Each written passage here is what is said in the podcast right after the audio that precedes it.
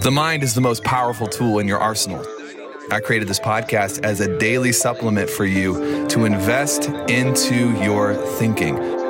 This is your daily Daily Mind Medicine.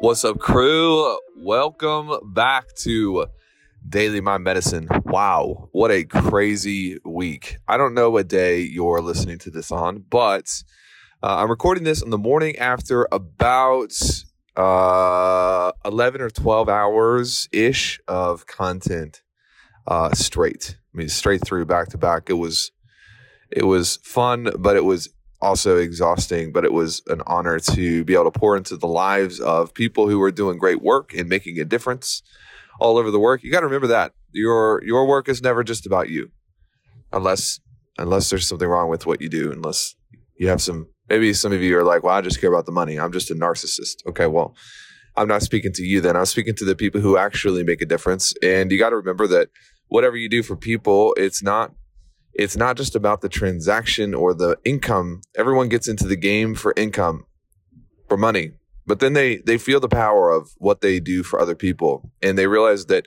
that money is a secondary compensation at best. The the the main compensation is the ability to move the world forward and to move the people that are under your care forward. And just want to encourage you for a minute. I've spent two full days with several hundred entrepreneurs and man, I got to tell you, I'm inspired by the gravity, the gravitas, the sheer size of some of these people's missions, and they're helping people do things that is just needed in the world. So you are needed wherever you are, and you don't have to be an entrepreneur, by the way, to to fit into this category. Uh, I got into it with someone yesterday on on social media because they're like bagging on people who work jobs. I was like, you realize that most of the the most the most profound things that have impacted you probably came from a, a supportive role, somebody who is a an employee at someone else's company.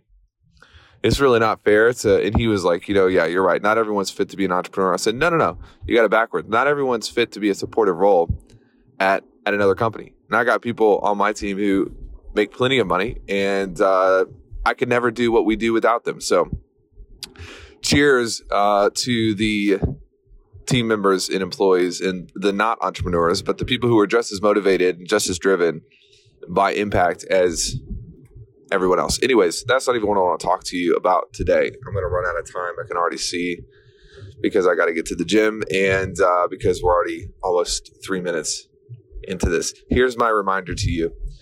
Sometimes the very thing that you feel like is in your way, sometimes the very thing that you feel like is in your way is actually the power, the empowering thing that will equip you once you're at the destination. I had a vision.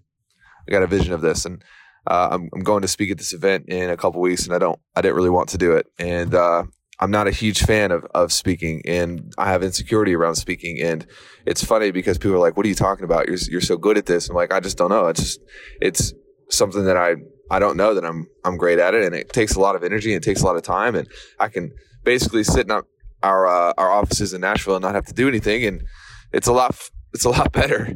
But I was challenged to do this event, and so I got a vision, and uh, the the vision is this: every everyone in their lives has has a mission and a message, and then there's always a mountain. There's a mountain that is in between where you are now and where you want to go. And people always try to deal with the mountain as a third as a third thing. But here's the, here's the reality. In most cases, the mountain in your life is actually the seed of the of the message in your life. The mountain in your life is most oftentimes it is the initial version of the message. And if I look back at my life, and people are like, man, how do you speak the way that you speak? How do you help clients the way that you help them? How do you do this? How do you do that? Where did you learn it? How did you, you know, what they want to know how this happened. And if, if I was honest, the answer is there were mountains in my life that rather than running from, I ran into, and those mountains became the messages that I used to help other people. Don't complain about the things in your life that you're not proud of or, or happy about, or don't, most people can't see opportunity because they're so busy complaining most people can't see opportunity in their life because they're they're too busy using their mouths to like speak death around themselves. Sometimes the very thing in your life that you feel like is trying to hurt you is actually for your benefit. And it's trying not to hurt you, but to equip you. If you let it, it will equip you. If you get through it, it will equip you. Stop running from the things in your life that you feel like are obstacles and start dealing with them in a healthy way. And you can convert every single bit of obstacle resistance, uh, inbound pressure. You can convert every bit of that into a bit of power, into a bit of message, into a bit of opportunity. That's all I got. I'm over time. See you guys tomorrow.